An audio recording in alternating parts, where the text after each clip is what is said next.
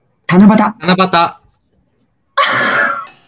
サダピと、カジモの、サダカジ。高橋さあ始まりました。サークルの元先輩と後輩がお送りするしっぽりポッドキャスト、サダカジ第3回でございます。はい、ね、今日は大雨の影響で、なんと第3回にしてズームでやってるんですけども、そうですね。めちまゃあ、くおちそゃら雨、ねく、ね、最初の挨拶はおそらくずれてたことでしょねえ、もうそれはそれはずれてたでしょう。まあいいでしょう。う。でうん。最初の挨拶、サーピさんなんて言いましたえー、七夕ですね。七夕ですね。今日本日うん七夕でございますよ。そうか、七夕ってさ、ごめん、俺、本当にもう七夕の日の終わりかけになって気づいたけど、普通お願いす、お願い事すんだね、多分。そうね、短冊に何か書くんじゃないですか、多分。うわ今年、全然そういうのに気が回らんかったわ。今年っていうかもう、こないつからやろ、小学生以来やってへん気もしますけどね。あ、そんなに結構、あれだな、七夕卒早いね。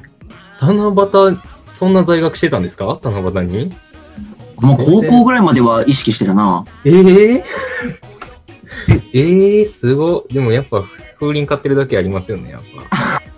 そうね、やっぱそこに今引き継がれてる部分はあるよ。さすがやな。風流なんやな、結局。いや、あの、高校にさ、もう、笹とか結構飾ってなかった。え、ないです、ないです。高校に傘やっぱ鳥取、鳥取田舎だからな。うん。鳥取一室やな。でもまあ、七夕ってことは、あれですよね。あの、ストーリー的には織姫と彦星が会うってやつですけど、これなんか最近、最近というか今日ふと思いましたけど、七夕って結構梅雨とかぶりがちなんかわいそうやなと思って。確かにね。だって、うん、梅雨って大体曇ってるから、俺らも見上げれんし。ですよね。うん。でもにしても今年の梅雨ちょっと長くないわか確かんないけど。に。なんか普通ね、七夕いつから来たのかわからんけど。ずっとうん、七夕の時ってどうだっけな。七夕、ま天の川、僕見れた試しないような気もして、そこまでかな。え、結構普通にあります天の川、見たこと。うん、ただ見た。タタ見たえ、うんタタタタ見見ききたたよ。よ神戸で、うん。あ、神戸では見えんかもしれんな。ああ。え、やっぱと、え、なんか鳥取七夕への耐性が高いな。耐性そうだな。。いやな、鳥取いいな。鳥取って実はなあの別名星取県っていうあの県知事が結構言っててね何それ。あの鳥取って結構そういうふうになんかあのカニがよく取れるからカニ取り県とかあのへー押し出したりするんだけどはいはい。数年前からねあの鳥取ってやっぱ田舎だから星がよく見れるってことでねその星取県って言っててへえ。あの砂丘とかさあとはね鳥取でサジアストロパークっていう、まあ、アストロってついてるぐらいだから星がよく綺麗に見える場所があってうん。そことかね本当に星すっごい見えるんよへえ。だからまあ天の川も見れてたな。いいな。天の川、じゃあ天の川、鳥取県やったらもう、織姫と彦星は安泰に会えるわけですね。うん、足しげくあっとったと思うよ。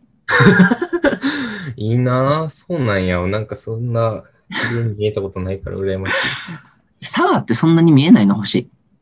滋賀ですけどね、僕は。ごめん。それは本当にご めん。あ似て非なるものですよ、佐賀と滋賀は。の今のカットで。いや、でも滋賀県ね、そんなに見え、え、滋賀県が見えへんのかなもしかして僕が見ようとしてなかった可能性すらありますけどね。どううなんんだ、ろなんか、滋賀もわりかし、やっぱ田舎のイメージだったんだううんけうど、んうんうん。街灯、でも街灯絶対鳥取よりは多いやろうなっていう気はしますね。まあ、そこはこっちも負けてないだろうなっていうのはあるよ。街灯の少なさがね。うん。まあ、わからん。これが負けなんか勝ちなんかはわから んけど。も物事によりますよね。捉え方にそうよる。そうそう七夕やったら干渉ですよね、そちらの。うん、もう圧勝よ。七夕トーク花咲いてますけ ど。ところであれですよ。前回のあれ見ました見ましたっていうか聞きました第1回と第2回のやつ。え、本当に恥ずかしくて聞けてない。なんか周りでクービーの人でも聞いたよとかありました首の人も会ってないからなああ、そっか。うん、カジもいや、僕も全然直接とかは聞いてないんですけど、一方通行だな。 フィードバックがもらえんな。ね、でも、なんかお便りも、なんか第3回とか来るんかなって思ってたら、ね、い意外ととか言ったらあれかもしれんけど、 ちゃんと届いてまして、ありがたいことに。そうなんだ。うん何通届いたとか俺知らんからさ。ま結あ、構なんか、結構来てる。見た感じではそこそこ来てましたよ。あと、マジ最か低回数も YouTube の方も、うんなんか思ったより、いや、10回とかかなとか思ってたら、うん。 50何回とかなってて、 50? なんかね、思ってたより歩くないですか誰かヘビロテしとるよな、絶 対。じゃないと50いかんぞ。だって、一人一回見ない。まあ、うんすごいよ嬉しいね。ねえ、めっちゃ嬉しいと思って。マジかよ。うんえうん、嬉しいね。あれね、自分のやつを聞きましたけど、あの、前回もう言えたかプロデューサーからめちゃくちゃ家事も噛みすぎやでとか指摘されてましたけど、いやあ、、そう でもね、僕、なんか自分ではそれ言われなが ら、いや、言うてるやろとか思ってたんですよ。うんうん。そんなまあまあ、普通に喋ってたつもりやったしと思って、自分のやつ試しに聞いてみたんですけどね。うん。どう考えても噛みすぎやし、 あの、喋るの遅すぎません僕。かそうなの僕ってね、いつもあんなスピードで喋ってますか、 なんかめっちゃ変な質問ですけど。と、わからん。僕はまあ、先ほども言った通り、ラジオ聞き直してないけど、ああ、そっかそっかそっか。でもラジオで前回話した感じだと普通だったけどな。あ、そうなんや。なんか僕、うん自分が思ってたより、僕っておそ喋るの遅いんやなと思って。なすごいあスそうローに喋るやんと思って、なんか、何ラジオをやるってそういう発見があるのね、なんか、ね、いい、いいある意味いい発見かもしれないですけど。じゃあ俺もちょっと今回は聞き直すわ。なんとかうまく喋って。 うん。ねえ、ちょっとこれは新発見でしたよ。本当にもうなんか、こんにちはくらいの。それは思ったな。いや、持ったけど、い や、うん。遅すぎませんっていうペースでしたよ、僕。あ、本当もうに。今回は頑張りますよ。なんかペラペラ喋ろうと思って。うん。まあもともとその早口のイメージはないから、まあ通常運転なんかもしれんね。なるほど。うん。絶対沢木さんは励励ましてくれるやろなと思ってちょっと言いました。あチッチーにはまった。りがたい、ありがたい。うん。 ということで、今回も近況からいきますか。そうですね。はい。何かありますか、さだきさん。近況ね。うん。ああ、でもね、これだけは話そうって決めとったことがあって、お僕最近 YouTube でさ、はい。あの、最近ハマってる、まあ、YouTuber みたいなのがいまして、おうね、名前をね、ゆる言語、ゆる言語学ラジオっていうんよ。へえ。言語学ゆるをする人ですかそうそう、なんか二人組で喋ってるんだけど、うんうん片方が、どっか名古屋大学だったかなの文学部を卒業した人で、もう一人ほうはほう慶応大学の理学部。だから全然言語に詳しい人と、そうじゃない人が、うんうんなんか詳しい方がそうじゃない人になんか教えるみたいな感じでやってんだけど、へえ。それで最近さ、めちゃくちゃ面白いなって思ったのが、はい。日本語にはもともと、ハギフヘホがなかったっていうやつなんよ。え、何それ。どういうこハギフヘホ。うん、なんかね、うんえっとね、まあなんか、また今言語学って言ったんだけど、言語学の一分野でその発声、発音みたいなのを研究する分野もあるらしくて、とうんうでそれがよく参考にする、なんだろう、まあ表みたいなので、国際表音字母って言って、ん。うん。あの世界的に、なんだろう、発音のこう、1対1、なんだろうな、例えば、かきくけこに対応してる、まあ活用形はガギグゲゴだよみたいな。うんうんうんそういうのが定められてる表みたいなのがあるらしいんだけど、うんうん。ここの謎っていうか、ここの日本語と合致しない部分でさ、俺らさ、ハヒフエホの活用がバビブベボだっていうふうに思うじゃん。だからまあ、うんうん。普通の形と濁音の関係で見たそとうきでに。すね。でも、実はその表を見たか、見る限り、世界的な表を見る限りだと、バビブベボの元の形はパピブペボらしいんよ。へえ。はあはあはあ。破裂音が原型ってことですかそうそう。あー。言われてみたらそうで、その、カキクケコをガキグゲゴにするためには、かの音の時に声帯を震わせたらガキグゲゴになるんだけど、うんうん。ハヒフヘホを声帯を震わせただけでバビブーブにはならなくて、というのも、歯とバじゃ唇がつくかつかないかっていう大きな違いがあるじゃん。うんうんうんうんうん。で、初期にパピプペポとバビブベボどっちも唇がついて、あとは声帯を震わせるだけだからっていう風に、活用の組み合わせとしては、パ行とバ行らしいんよ。はあはあはあはあ。で、それでいくと、あの、ね、まあ、日本語にその、あの、ハヒフヘホが生まれたのは平安ぐらいって言われてるから、それより前の人で、あの、藤原のフヒドっておるじゃん。はい。あれは当時はあの、プジパラのプピチョって言われとったっていう。ええすごい。らしいわそう。ええそう、こうやって言ってもさ、ちょっと信じがたいかもしれんなんだけど、うんうんうんなんかこれを証明する謎々がさ、その古来から伝わる謎々があるらしくて、 ほう。 すごい。これが、これがさ、あの、父だと出会わないけど、母だと出会うものってなんだっていう謎々らしいんよ。はあはあ、ごめん、これ字面だけでは絶対できなくて、というのも正解はさ、唇なんよ。ってあ。おー。言った時に、あんはあは父でも母でも唇くっつかないじゃん。ああ。そでう、もだからこれパが、パなんだねそうなの。パパだったらつじ、つじつまが合うっていう。すごい。そう。コースまですごい。なそんかう。まあ実際、そうで、その言語学の方が言ってたところで、まあこれは僕の持論なんだけど、言われてみたら、その、国際的に見ても、やっぱ母がなんかスタートだったって考えづらくて、というのも赤ちゃんがやっぱ発音しづらいと。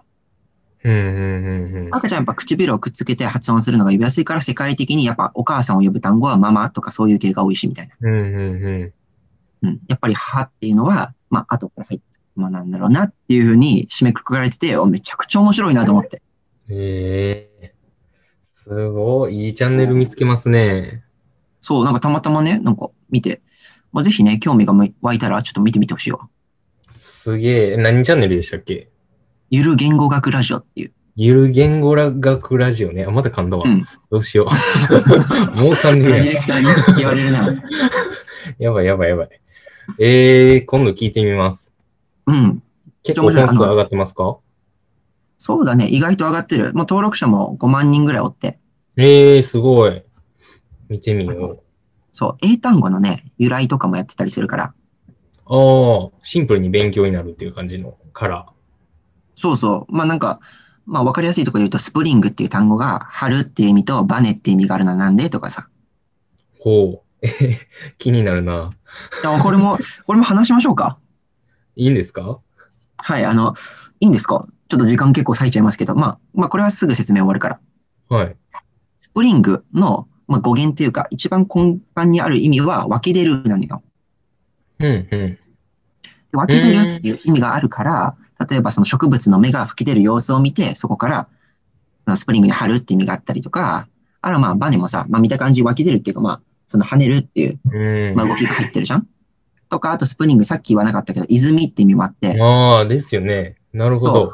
これなんか明らか湧き出てるでしょはあ、はあはあはあ、とかっていうふうに語源で見ると分かりやすいよとか、他にもえーめっちゃいっぱい面白い単語があって、よかったよ。すげえ。この収録終わったら見ようぐらいの興味湧いてます、今。もうぜひ見て。すげえ。いいなじゃあ僕行きますね。うん。お、ちゃんと用意してるんだ。いや、用意したんですけどね、こんな、あの、ためになる近況言われてから申し訳ない近況なんですけど、いや、これはもう全然聞かして。いや、僕今、大学3回生なんですけれども、うん。周りがね、結構やっぱ就活を始め出すわけですよ。えー早いな。いや、なんかまあ、ちょっとイン、夏のインターンとか、なんかそういう感じでね、まあ、一旦スタートしなきゃみたいな感じで。で、僕は大学院入試に側なので、うんそんなね、就活系の準備は何もしないんですけども、うん。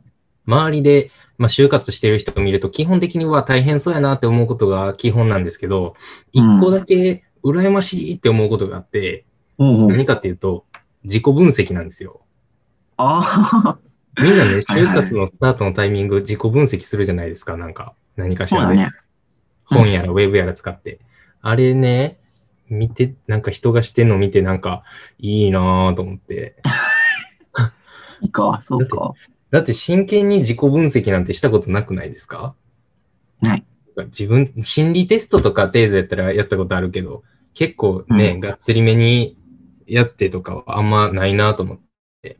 で、ちょっと心理テストより重めで、まあちょっと軽めぐらい、がっつりよりは少なめみたいなやつ、ちょうどいいの見つけたんで、お僕それ一回やってみようと思って、へえ。 10月やらんのに、じうん 自動分析だけしてみようと思って、うん。やったんですよ。で、なんか、16タイプぐらいに分けます、みたいなやつやって、うんで、僕、やってみたところ、タイプが、なんか、りょ領時間タイプって出てきて。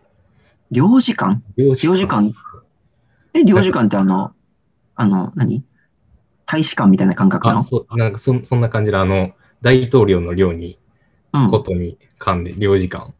なんか、かっこいいの出たと 思って。まあまあ、ちょっとね、ちょっと心理学系寄りのアプリではあったんで、そういうのがあー。感じの分類なんですけど、なんかかっこいいの出たやんと思って、なんか解説みたいなのあるじゃないですか。で、うん読もうと思ってね、一番す、すワンスクロール目で出てきた言葉がね、あの、一番多いタイプって書いてあって。もうね、辛い。これほど辛いことはない。そっか。ね。字面だけ見たら確かにかっこいいけど、そう。いっぱいおるってなるとどうしても複雑な気持ちになるよねい。や、そうなんですよ。10 16に分けてね、一番多い分類なんやと思って、僕。いや、まあ、あでうもす10うす気づいてたけどと思って。 16ってことさ、結構誤差の範囲じゃない誤差の範囲え、だって平均でも5、6%でしょうんうんうんだけどなんかわからんけど、一番多くて10%とかなんじゃないのうん。ああ。まあ、確かにそうか。もうこれで、それでその、領事館タイプが30%とかおったら、それは本当に悲しいよ。確かにね、どんぐらいのレベルで一番多いんかは分かんないですもんね。うんうんうん。でもなんかそういう診断したんやったら、なんか、ちょっとぐらい尖ったやつ出てほしかったなと思って、なんかも う、なんかもう、傍若無人な自己中タイプとか、なんかそういうね、もうもはや悪口やんぐらいのやつ出た方がまだましやったわと思って。一番多いって悲しあいよ。確かにな。その さ、あのいいよね何診断方法はさ、はい。なんかこう、5段階評価でこう、そう思う、そう思わないみたいなのでこう、選んでいくタイプなのなんか、ややそう思うみたいな。な。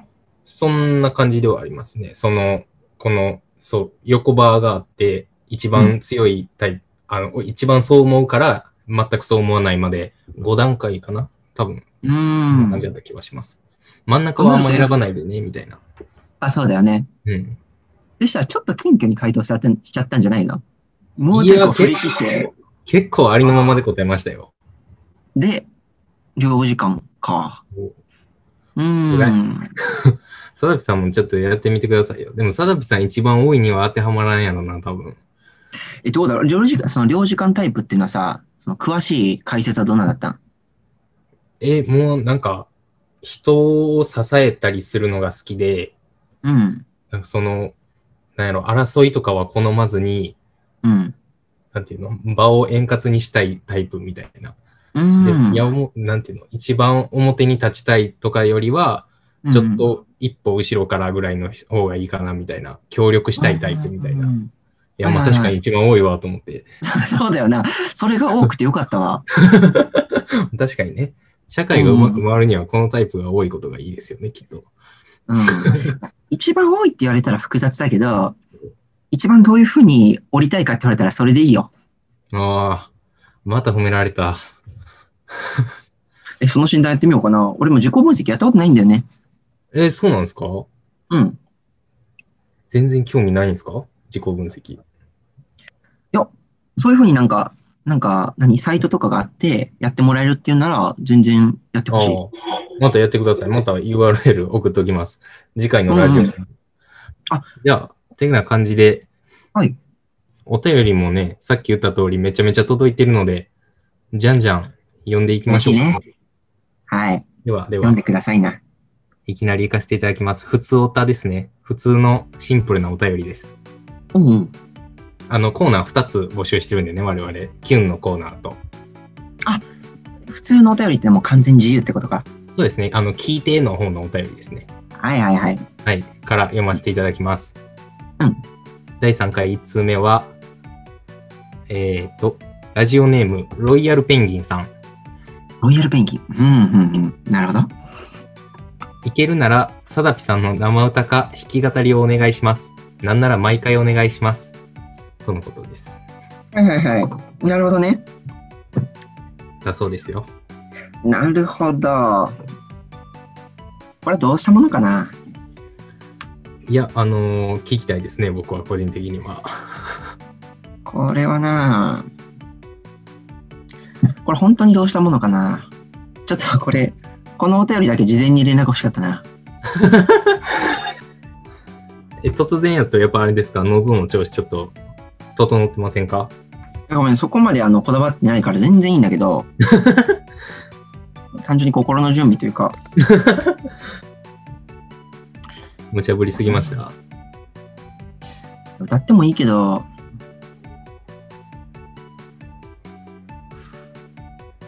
ちょっとこれ、あ、しまった、ラジオなのにこう、あの、あんまりこういうイレギュラーなのが来ると、やっぱりちょっと止まっちゃう わけ。うん。考え込みましたね。もう次行きましょこう。れじゃあまあ、次気行きましょうが向いたら、気が向いたら歌ってもらうということでね。また考えておきます。はい。 じゃあ、ラジオネーム、次、ラジトさん。サダピん。さん、カジモさん、こんばんは。こんばんは。第1回で話題に上がっていたプデューですが、サークルの後輩が、同級生がプデューに出てて、その人が推しと言っていました。おううん急に身近な気がしてきますが、私はアイドルに興味がないので、凄さはあまりわかりませんでした。うんうんちなみに、同担拒否の人の気持ちもわかりません。第1回から楽しかったので、これからも期待しています。とのお便りですね。ありがとうございます。ああ、ありがとうございます。はい、おポエティの花、今、なんて言った同級生のこの人のサークルの後輩が、うんそのサークルの後輩自身の同級生がプデューに出てて、うんうん。で、その人が推しなんだよねって言ってたそうです。その人が推しってどういうことやろプデューってさ、あの、なんだっけ、あの、アイドル発掘みたいにさっけそうですよね。なんか前回、なんか全然わからんやっていう話になってましたね。ね、わからんなりに頑張って話したあのプデュー。これ、同級生がそれにおるって結構すごくないねえ。えだ、どの人なんやろ普通にね、見たいけど。確かにちょっと気になっちゃうね。え、プデュってあれですよね。男性グループのやつですよね。うん。確っかてそうこやとな。は、多分これ、性別とかは全然わかんないですけど、予想するに、このサークルの後輩は女の子で、その女の子の同級生がプデュに出てて、そのアイドルとして活動してる人が推しですって言ってたってことですよね。その、うん、そうだね。ですよね。はあ、すげえ。結構近くにいるもんですね、 やっぱ。本当じゃん。だって、アイドルってさ、偶像なの に。急にやばいやこ、の流れで偶像って、もうそれはもはやアイドルじゃないなと思って。あー、もう身近にいすぎるとってことですかうん。なんかふく、すごいね、不思議な気分だね。確かになえーでもなんか、僕これね、なんか同級生がプディに出てて、その人が推しって言うじゃないですか、この、この同級生、サークルの後輩ちゃんが。うん、そうだね。なんか、お推しなんやと思って、その人の ことをうん私好きやねんとかじゃなくて、もうアイドルとして見てるじゃないですか、推しって。うんうんうん。なんか、あもう完全にそれは偶像として捉えきれてるんじゃないですか、この人は。あ。じゃあ結構やっぱ、プロだね。ああ、まあ、そのプディ出てる人が。あ、ごめん。これが、あの、同級生なのに、ちゃんとアイドルとして推そうとできる、この後輩くんが後輩ちゃんかもしれんけ など。るほどね。 その応援する人としてプロってことそう、だってな、あの、そう、確かにね、推しってさ、ある程度こう、なんだろう、距離がある言葉じゃん。うーん。同級生だったらさ、最悪こう、LINE したりとかできるわけで、確かに確かに。ってなったら、あの、なんかそういう有名人と僕つながってるんだよって言いたい人は、あの人同級生だったんだよとか、あの人友達だよって言うと思うんよ。うんうんうんうん。そこをさなるそう、あの人推しなんだよってこう、近いのに言えるっていうのは、こほどれね相当な逆にプロ意識なんじゃないかと。あーあー、なるほどね。うでもん。たまにいますよね、なんか。自分のあの、身近な異性を推しっていう人、たまにいませんたまにおるね。あれ、あれどういう感情なんやろってたまに思ったりするんですけど、一緒なんですかね偶像なんですかその人にとっても。うん。偶像だ。偶偶像なんや。なんか、ねちょっと聞き恥ずかしくて推しって呼んでるんかなと思って、僕はこの人もそういう部類なんかなとか思ったんですけど、あ、うわ、別にそれあるかもしれんね。確かに推しってなんか言いやすいもんな。スキーとかと違って。ちょっとね、軽く言えるから、ホームプールに出てる人のこと実は好きやけど、推しやねんっていうね。あそうかもしれんな。ね。で、お便りには同担拒否の人の気持ちもわかりませんってありましたね。うーん。これね、これは、うんうん。まあ、これは、結局そうだね。逆にね、うん同担拒否に、あの、私はわかるんですよっていう人のお便りもね、読んでいきたいです、ね。本当ね、そう、ラジオネームなんだから、ぜひ送ってほしいね。絶対おると思うから。う。うんん。もし集まったらね、また次回ぐらいで見つけて、どんどん送ってきてほしいんですけれども。うんうんうん。はい。はい。ということで、次のお便りかな。もう時間も結構押してきましたが。うん。はい。ラジオネーム、ハイチュウさん。うんラジオ聞いてて、なんとなくメールしてみました。カジモさん、噛みすぎです。かっこ笑。あ、あまりにも噛むので笑ってしまいました。また聞きます。 とのお便りです。心から心から頂戴頂戴いたカしジモますがペコペコしとるよ。すいませんでした、本当に。もうね、えでも今日ちょっとマシじゃないですかなんか、さっき噛んだけど。